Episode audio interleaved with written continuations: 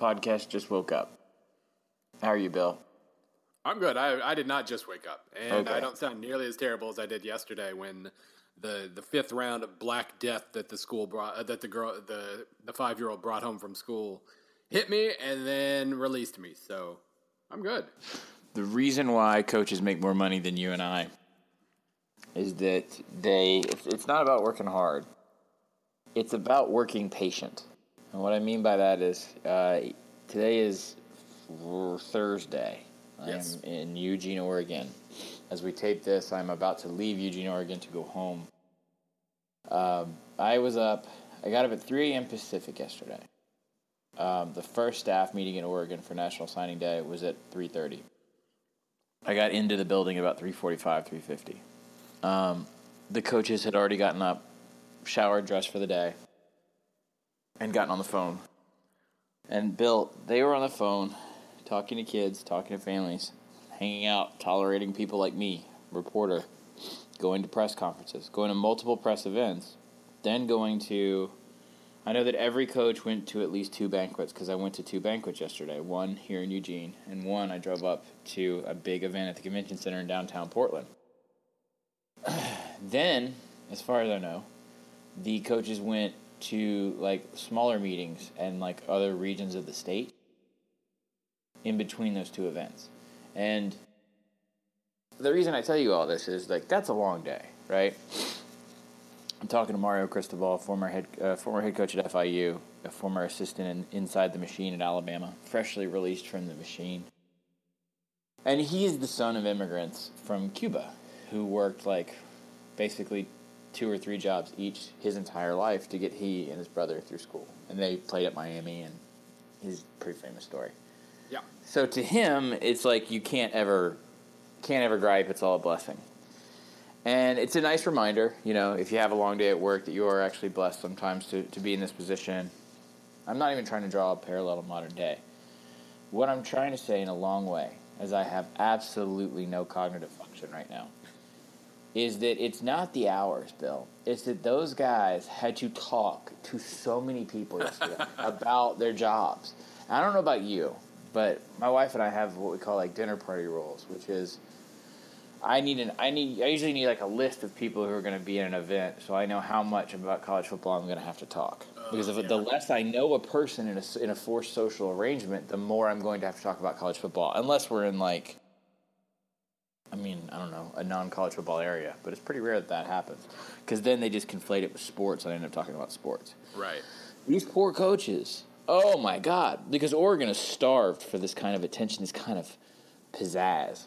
Um, I have a story up about that, about how Willie Taggart and these guys have brought the same kind of pomp and circumstance. If you're a fan of like any school in the SEC, Clemson, Florida State, Michigan, Ohio State, I mean, you, you know, like this is all commonplace. Yesterday was a big deal for you. You probably you may have gone to an event in your town.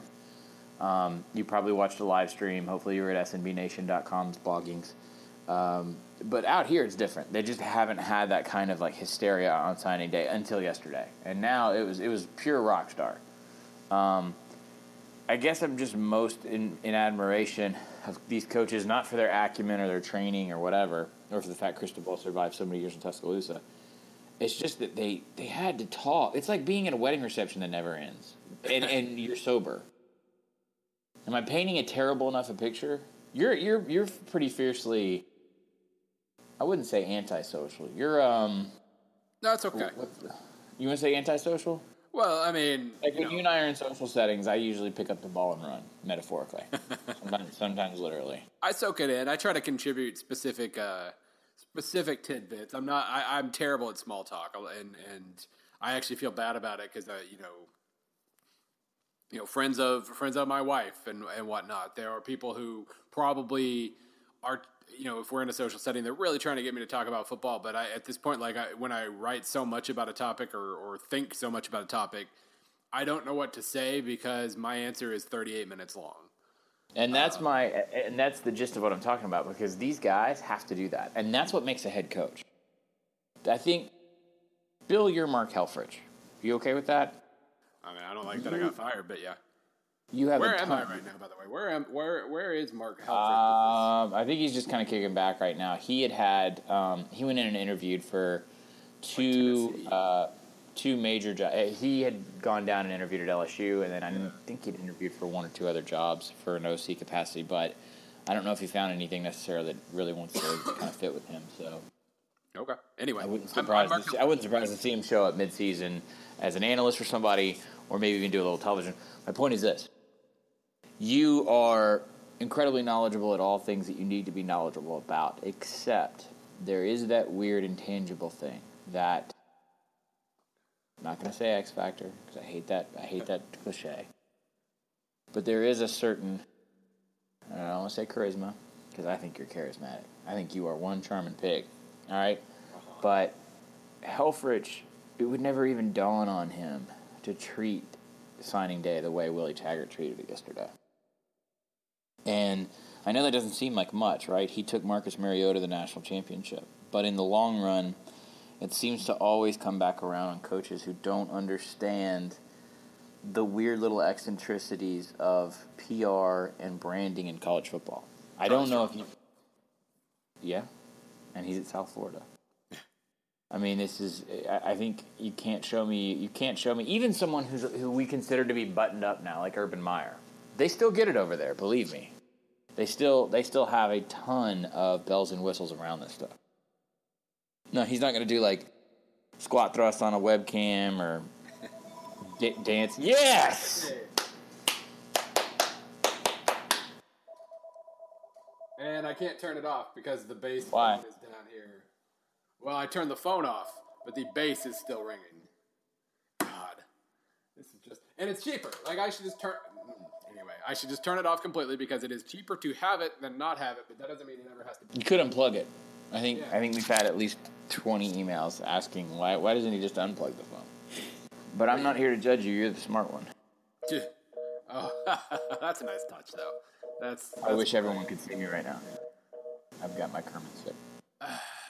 Anyway, okay. What? What? You? I, I'm Mark Helfrich, and I didn't really get the job. Uh, No, what I'm saying what I'm saying is is it, you can be the smartest guy in the room, and it still doesn't matter in college football. There's the Super Bowl is littered with with introverts and a holes. I don't know if you met that guy who coaches the Patriots, right? He's considered the most successful co- coach in college or in, in the NFL. I don't think it's possible anymore in college football. I mean, I think I think there's now a, a critical mass and limit that you can reach if you don't have this kind of like, you know, social hour charisma, and it's been like this for a long time. It's nothing new. It's just exacerbated in a weird way in the Facebook and this, I wouldn't even say the Facebook era, really just sort of the instantaneous social media era. It was like you're looking around the room yesterday, Bill, inside the spaceship at Oregon. There's like I don't know, 150 years worth of like top level football experience, and every one of them is trying to like either log in out of a Snapchat or try and figure out how to like send an emoji. That's where we're at right now. I still. And I don't like, want to take it. I, I feel like everything that happened after it wrecked this moment, obviously. But that shot from like 2010 of Joe Pa trying to Skype, um, and where you only see like the top half of his face, and you know because it's Yeah. Grandpa trying to use the internet. Um, that was one of the most like delightful things I've ever seen, and of course, then everything with Paterno got wrecked, the, you know, by context and whatnot. But I still remember that. Yeah, was a bunch of old people, uh, older people, not that old. Uh, yeah, and, and it's funny. Like the messaging is is impressive too, because I, I do obviously I live in Columbia. I didn't go to the Missouri press gathering thing yesterday because I am antisocial and I stay in my house most of the time. But um, the the messaging is impressive. Like they had to give the same answers about the same kids or the class as a whole. 38 times over the course of like 10 Yeah. hours and they did it i mean that, like the, the quotes you see uh, they, they did a mizzou network interview then they had to do the local press and then they did this and that they, they were very uh, consistent with each other and i think that's the trick too like not only talking for that long like staying on message like delivering the same points in the same way um, you know, Glen Elarbee, the offensive line coach, saying this random, you know, this O line they signed is, is uh, like a Coke machine with a helmet, you know, that kind of thing. He said that probably, I think he probably had to say that three times yesterday, but he did. Uh, it was good messaging all the way around, I guess. I think at a certain point, um, a lot of people are looking for ROI. Because I was I was at this big big banquet last night in Portland. Oh, by the way, I gotta so I gotta throw this out. Podcast exclusive. You go to the convention center in downtown Portland. I think it was downtown Portland. I was there for five minutes and it was dark. But it's a massive convention center. Okay.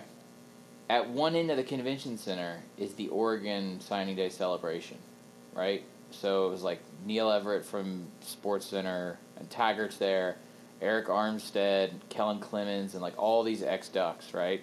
And they're on stage, and it's like a thing. I mean, it, it's almost set up like a, a live talk show taping, all right? And there's five, six hundred people, and they're at, at like banquet tables, so it's a big deal. At the other end of the convention center is Oregon State's signing day celebration. Yeah. And I looked at um, I looked at uh, at Andy, the sports information director at Oregon, and I was like, "Are, are you serious?"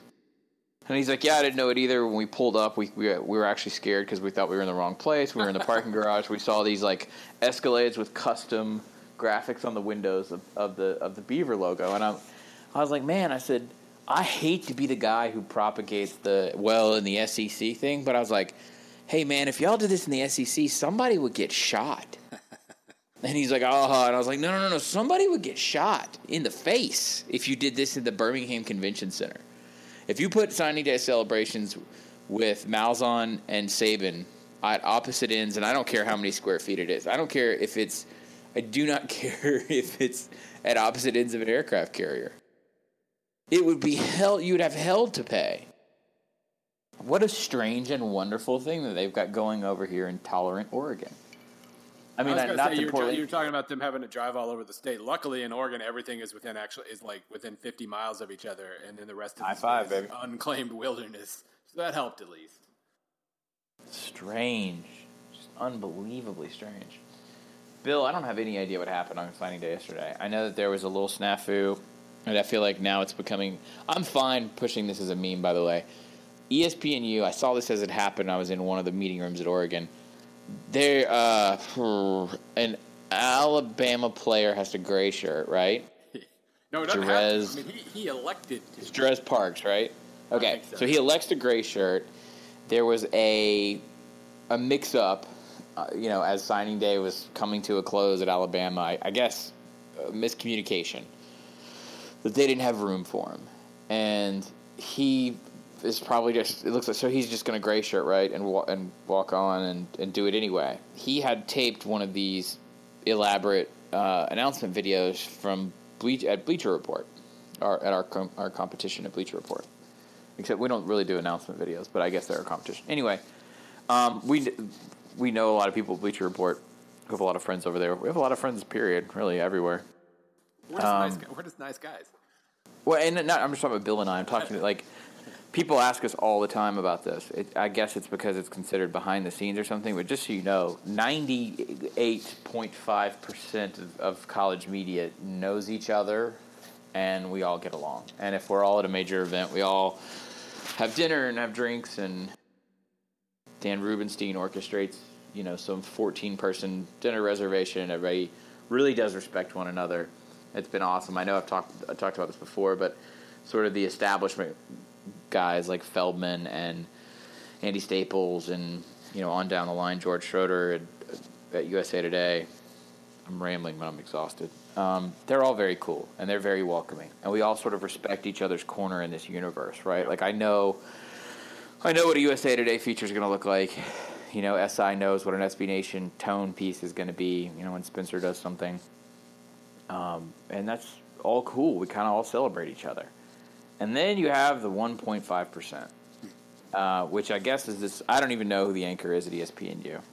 Um, I know ESPNU's PR people really well because they try and, you know, get us on board to talk about some college football programming from time to time. I've done stories on Reese. Um, this so this Jerez guy, and you're gonna have to help me here, Bill, because I only saw it for like a second. But the Jerez guy basically, they released the video anyway, and he went to Paris to unveil that he was an Alabama commit. And if you don't know this, Bleacher keeps upping the ante. Where like I, there was a guy who went skydiving one year.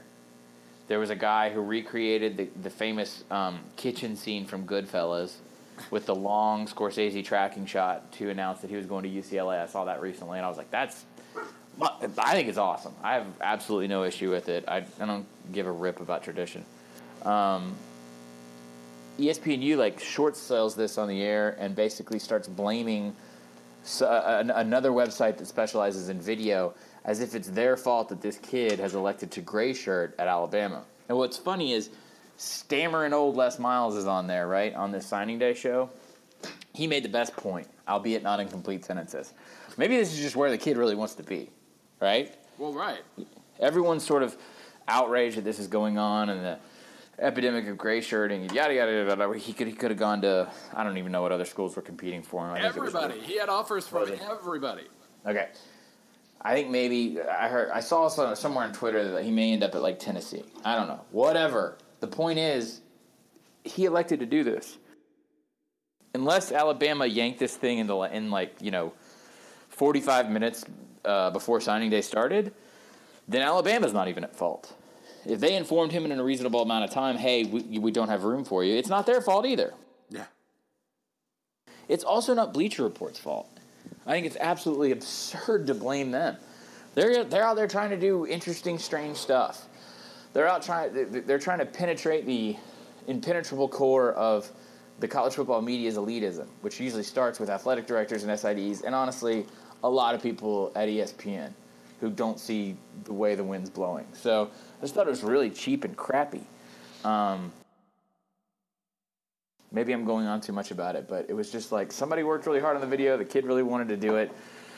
They did it. It didn't work out. It's sure as hell on a website's fault that, that a kid is gray shirting in Alabama. Yeah, I mean, it's just a weird. I mean, it's such a weird process in general, especially when you think about. Well, I mean, the whole thing with Alabama is like they got another commit, and then suddenly it was awkward. They didn't you know, think they had room for more than one or whatever. And so, um, you know, they got too many commits that were awesome blue chippers. Uh, that suddenly they had this awkward situation with a top 100 kid. But, um, you know, the, the way everything kind of comes to a head at the end makes things weird and, and makes these kinds of announcements awkward, especially if it's something that's not going to happen first thing in the morning on, on signing day. You know, they had that stuff spread out to where it was still going on in mid afternoon when almost everybody was done uh, when when when schools had started saying, you know, so and so, you know, Wildcats signed 23 players uh, on National Signing Day, like all those things had started to come out, and they were still engineering this, like, and that was ESPN, not Bleacher Report, doing that. But just in general, like, it's weird to space things out when everything comes to a head first thing in the morning. Well, end of January and early February, first of all, but then also first thing in the morning. It's weird, and the and the timing was bound to get weird at some point like that. So. Um, Speaking of timing, if we have time, I know you've got this is an abbreviated one. You've got what like twenty five minutes, and then you got a jet. Um, mm-hmm. So uh, there are some general like storylines from yesterday that'd be kind of fun to talk about, including Texas bombing almost all the take way out there. of the top thirty. Um, You're gonna have to take me there. Okay, well, but first, I do want to talk. We're talking about timing, and so this is a you know, in my head at least, a natural sieg. Um, the whole early signing day idea, like where where they have an early like a th- whatever it is, a three day window in December where you can sign as opposed to early February, or in addition to early February, I should say.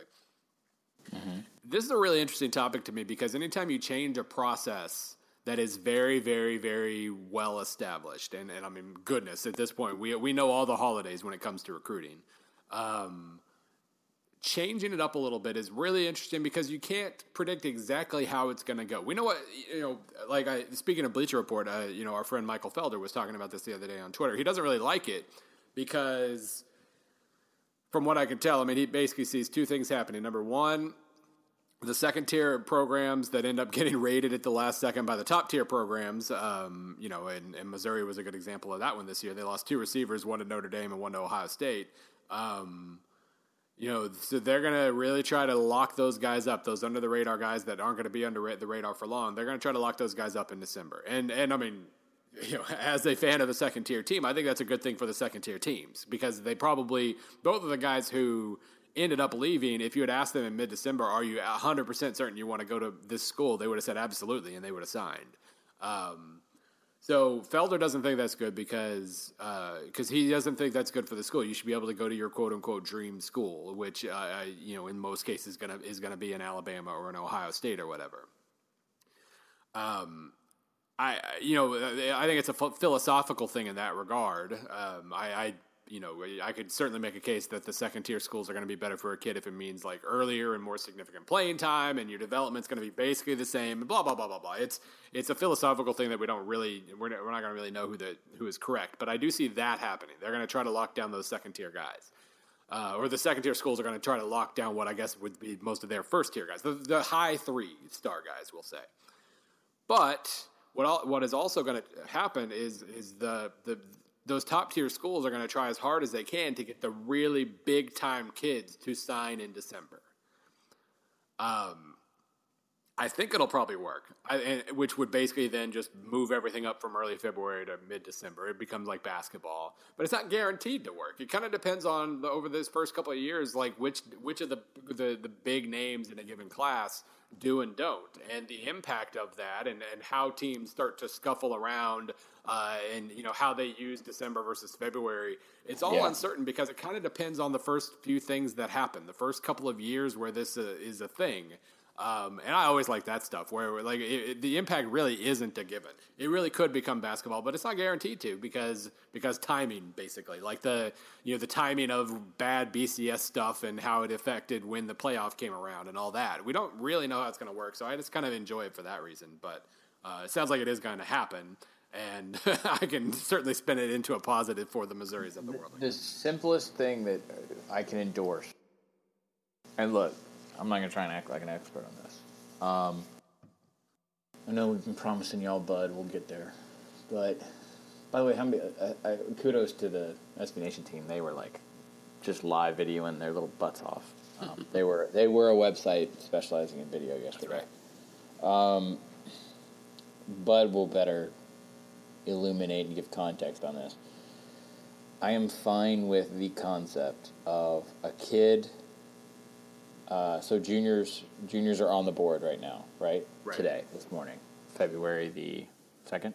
Yes, February the second. Um, if a kid wants to commit to his school of choice in August, mm-hmm. and there's a period in, well, I don't know, August it doesn't have to be December to me. Let's just say August. Let's say before the high school season starts at the end of August in places like Texas and, and some places in the South. And he, the kid wants to go to Texas A&M. And he, he should have the right to just sign.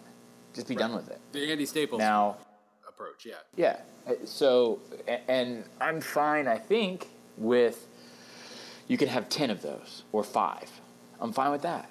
I'm fine with that if you want to. I mean, we do that now with with pre with enrollees anyway, right? So you started yesterday with people already on the board because they were early enrollees January.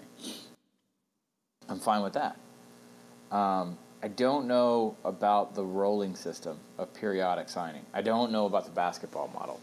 Um, I I have a pretty good idea, and maybe it's our fault in the media.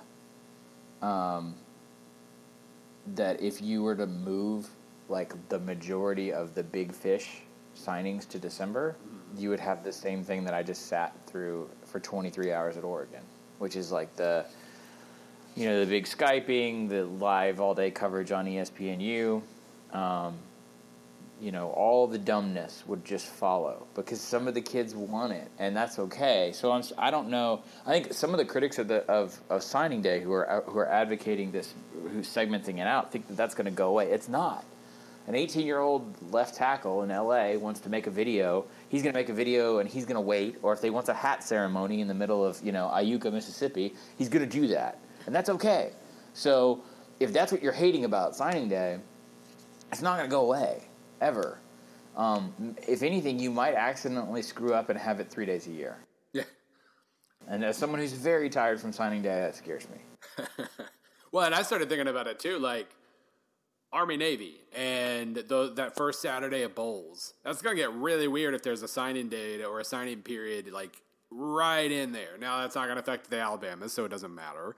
Um, but things could get really weird in the mid-major universe when it comes to all this stuff, especially when you think about how coaching changes are going to play into that too.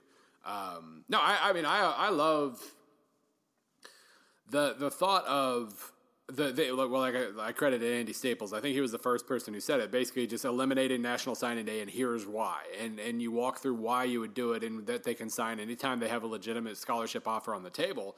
It, it polices the schools in a way that the, the schools will never agree to be policed. Uh, in in how you offer kids, you can't just go out and offer 300 kids. Um, it has to be a legitimate, meaningful kind of "Will you marry me?" kind of offer.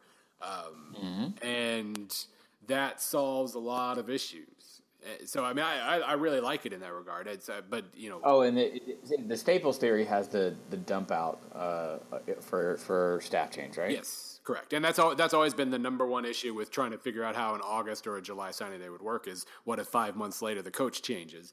Yeah, it's pretty easy. Like if you uh, if if the coach cha- if the coach leaves, then you immediately get the chance to rescind your LOI and um, you know be released from your LOI. I guess I should. What say. about coordinator change? How are you on that? That's weird. I mean, there there would have to you know there there are a lot of issues like that that always come up that a position comes change. Yeah. I mean, yeah, there's there's like a line somewhere, or you know, and, and in the end, again, it, it it's going to you do anything like that, especially if you're saying, you know, if the coordinator leaves, I can I can resend my LOI as well. You know, obviously, then you you're shifting the advantage from the coach to the athlete, and that's not going to happen. Obviously, that's not, the, way, that's not the uh, way any of this works. I had a, I had an, a career position coach tell me that it might help and hurt if you did this and you tagged it to assistant coaches. So, kid commits to this hypothetical Texas A&M situation, and he's a he's a defensive tackle, defensive tackle coach, D line coach. Takes another job, or D, D coordinator's fired, head coach is the same. What do you do? Yeah should he be released? And his his thinking is, if you have a lame duck position coach who is who has also landed you three or four good recruits out of that ten person or five person early class, mm-hmm. you got to keep them. Yeah. And you don't get to make a change. You don't get to shake your staff up, and it de-incentivizes guys. Yeah. Which I think is a little short-sighted, but um, it's interesting. Guess what? There's no good answers.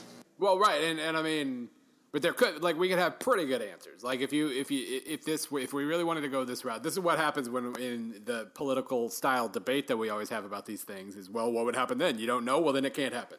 You know, get pretty decent. Uh, uh, you know, a decent uh, set of people around a desk, and you could figure out a pretty good answer. I'm pretty sure. Uh, whether it's however it comes about, whether it's you know coordinator or hire, the kid gets to leave, whether it's nothing below the head coach, whatever that is, you could come up with a decent answer and you could try it out. And if it doesn't work, then a year later you try you you, you tweak it like they did the BCS every year. So it mm-hmm. could happen. Uh, there's not support for it to happen yet, and and you know I'm really curious about the December thing. Like I said, maybe it just bumps everything up six weeks, but maybe not. And uh, I'm curious how coaches attempt to take advantage of the new rules because there's always going to be a chance for a, a, at least a temporary advantage based on how you go about it. So, uh, yeah. Anyway, so all right. So storylines from signing day, and I'll here I'll, I'll Hit try me.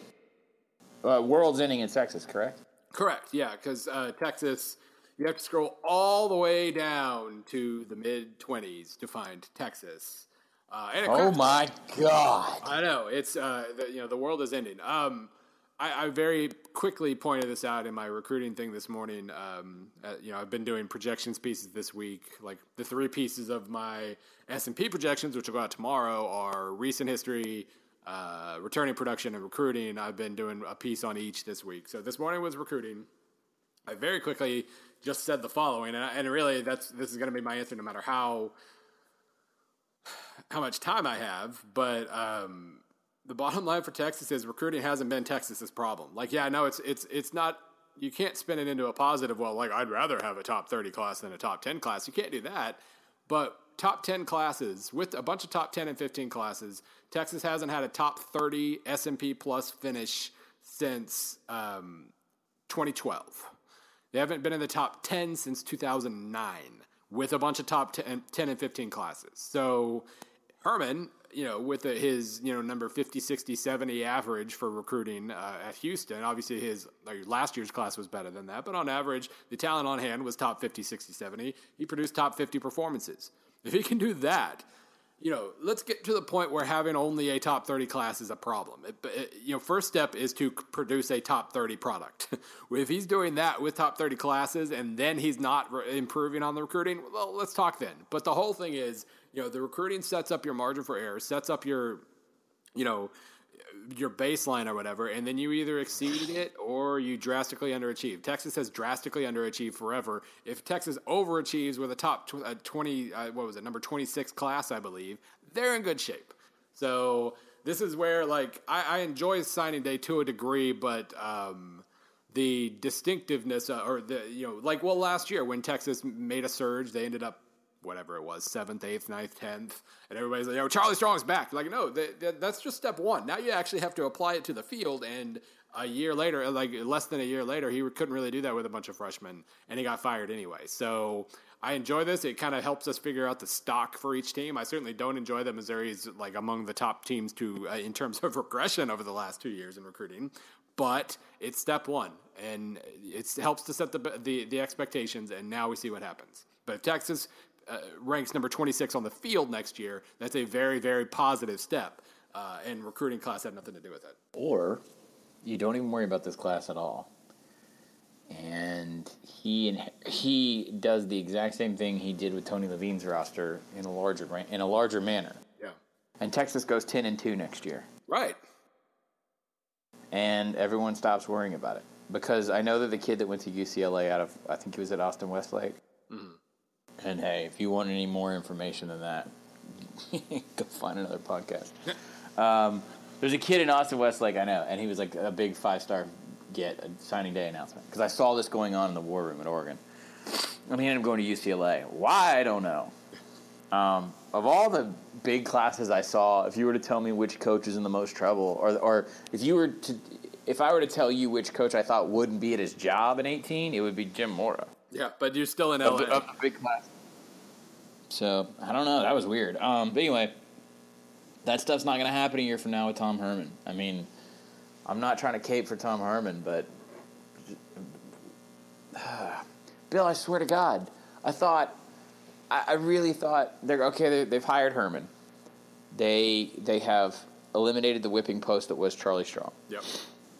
Everything's going to be fine now and and now we're entering another cycle where there's a, a, house divided and people upset.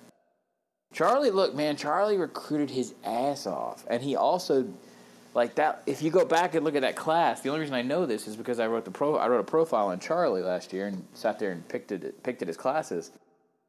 They closed like maniacs in the last 48 right. hours last year, and it kind of saved his his job PR wise for like six months until they lost to Cal again. Um, who do they open up with, Bill? Wait, don't they have USC? They have Maryland in week one, and then USC in like week three. Cool. So if he goes two and zero, oh, um, you aren't going to care. No, Texas and that's fan. you right. Will it's exact. And also, if they go two and zero, oh, that kid who committed to UCLA is it, the whole reason he did was he said that Texas wasn't consistent enough as an on field. He did not know what they were.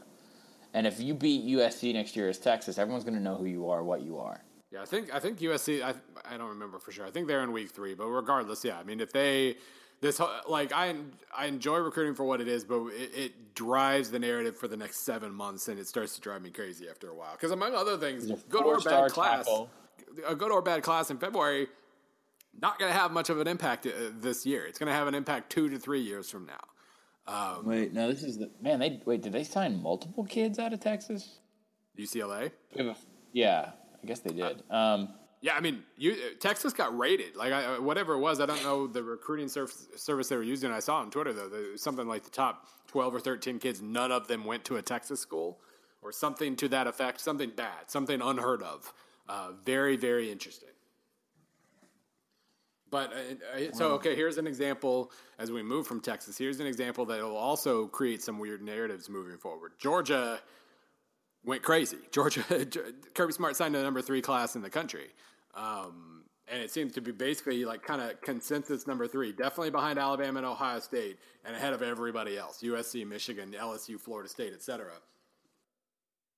It's uh, again in, in next fall, it's not going to have that that humongous an impact because it's just it's just not. There's a matrix of experience and uh, quality that matter here, and and Georgia's not going to have enough experience from this incoming class to really have a huge impact. But they have a, a decent amount of experience returning, I believe, um, and they're going to be.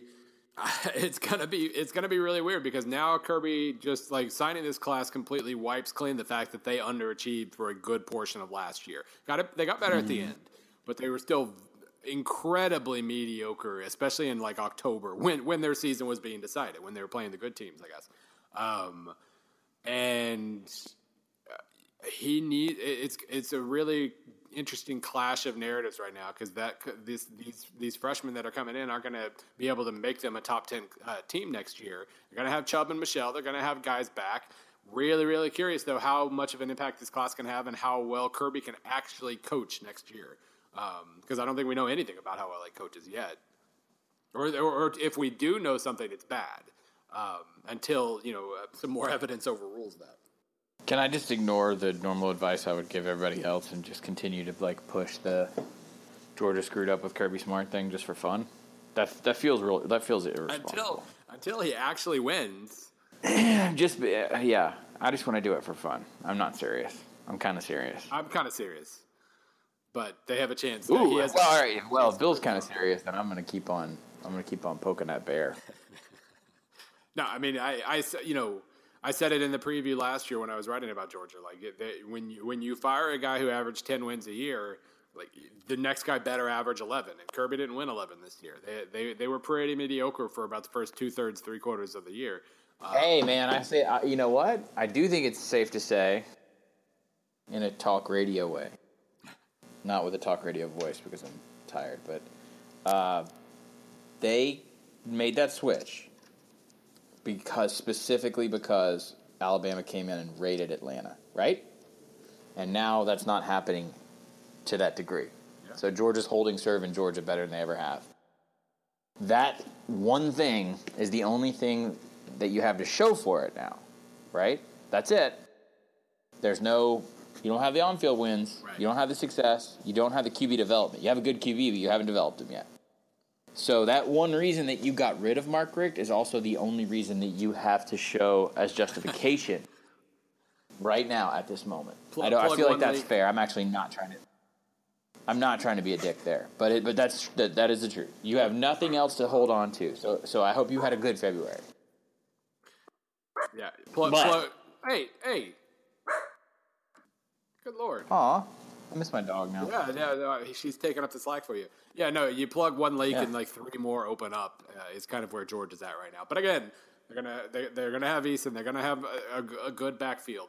They're gonna have a super young offensive line. I'm betting.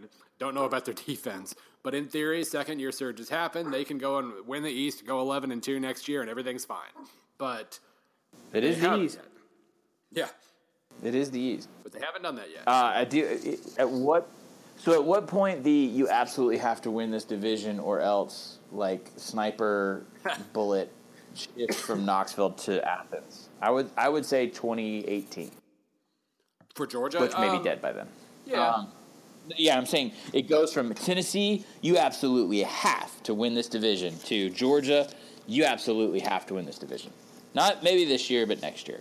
Yeah, Florida. I, like I, I mean, Florida could be pretty good next year, and I think that's part of it too. It's if you don't win the division, if you don't win a good division, it's different than not Speaking winning. Speaking of signing day, uh, they did okay. Florida did okay. Um, yeah, Florida's I think eighth right now in my two-year recruiting rankings. So they're okay, um, and they really they, they will regress on defense. Maybe it's offset by uh, offensive improvement, but regardless, yeah, like the the East of last year is different than just a decent division that you almost won that didn't. By the way, since we're, since we're both rambling, um, the uh, returning production figures that I put up on Tuesday also were kind of interesting yes. Uh, since we're talking about the SEC East.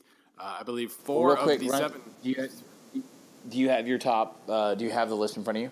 Uh, for returning production, I can very shortly. But basically, yeah. um, four of the top ten teams in terms of percentage of last year's production returning are SEC West or SEC East teams. Missouri, I think, is like 31st in in this returning production, and they're fifth in the SEC East. Um, So that that's Damn. at least like that's a. I, I don't think last year's East is you know the future East. I do think that there was a combination of coaching inexperience, um, Don't take this away from me, Bill. on field inexperience, and neither of those will be things moving forward. Now, I mean, I don't know if you know you still have to improve more. You have to improve more than just a little bit, and we'll see if they can do that. But um, no, I was I was impressed to see that. But South, what South Carolina, Georgia? Oh my God. Uh, Best show ever? Best show ever. hey, lady. Oh my God, you're barking. You're barking Best at a door. ever. Okay. anyway, Georgia, South Carolina, Vanderbilt, and Kentucky are all in the top 10 uh, next year. Kentucky surprised me because I, I had Stanley Boom Williams in my head. They return a whole hell of a lot of other people not named Williams. So they really could be interesting next year, too. But, um, Okay. but anyway, that's something to keep in mind. A lot of SEC East teams will be improving next year. A lot of SEC West teams won't, which is also interesting. Uh, Alabama will still be ridiculous, but otherwise. Um, Quick question. Um, I like this whole thing where I don't pay attention to the news whatsoever, and then I just ask you. This is, I like this new format.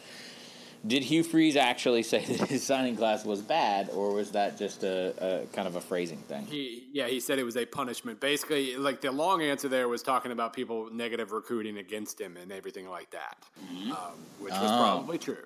But the short the short version was this class was punishment, and that's not really the tidbit you want to take away from your recruiting efforts. So butthurt. Got it. he was butthurt. Uh, that that's you know I, I did not listen to it. You would have to get to get that context going yourself. But uh, they- yeah, it was not a good.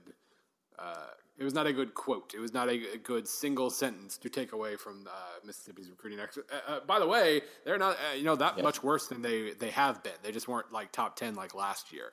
Um, they're they're okay Right. recruiting wise. They're doing okay. Uh, if, the, if if the goal is to put a top twenty five product on the field, they will have enough talent to do so. Uh, it's just They are going to go if, if it's possible for them to go to a bowl, um, regardless of the sanction stuff. They will next year. They will be bowl eligible next year. Um, I I do. Uh, I gotta be careful here because I am working on a story about Ole Miss, but in the football part of it, I think they're going to be. It's really fun to jump on Ole Miss right now. They are actually a better. I mean, they. Oh man, I feel like this whole show we're just. Um, we.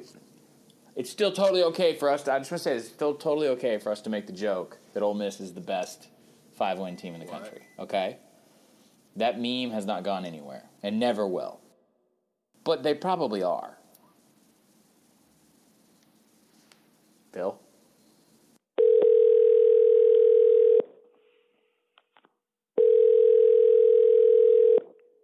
Hi.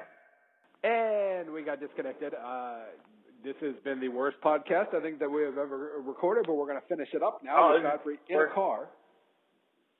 Worst episode ever, for sure. Yeah, and, and shortest for that matter. So really, we just covered all our bases. Uh, and, and if you're cleaning your I house look, we just want to say hi to our fans every week. that's right. We And say if hi. We just, we, it's just for touching in. That's all. Like I, we could have easily skipped this bad boy. and I could have left it before. But no, I do it for you. I love you. Yeah, and, and I mean, I apologize if you had like two hours worth or an hour and a half's worth of, of errands to run, and we only got you through half of it with a terrible podcast. But uh, final thoughts on final thoughts on recruiting uh, from Steven Godfrey. Uh, we probably should have Bud on the show. Um, I think that the toothpaste is out of the tube as far as any structural changes, curbing or lessening the things that people don't like about recruiting, and uh, it's going to be more a matter of learning to live with it than it is legislating against it. Okay, not bad. Um, my last words are just that Texas is doomed, and and Tom Herman is is overrated. Of course. Um, so next week we're going to be back. We're going to talk about Bill's book. Yeah. We are going to jump into previews. Um, I've got a couple of news things we're cooking on, and uh, man, I feel like the off season starts now in earnest. yeah, because I mean, yeah, the previews start next week, especially. So that's that's when my that's when I, I Yeah. you know I, I start feeling good. The juices get flowing. Yeah, hell yeah. Uh, we also have a backlog of reader mail we're going to get to. Um, keep them coming. We appreciate your patronage. Um, we apologize for this worst episode ever. Uh, also, I would be remiss in not in not uh, in not saying go Falcons. Please God, go Falcons. America's team. Yeah, I'll take that. All right, we'll see you next week. Yep.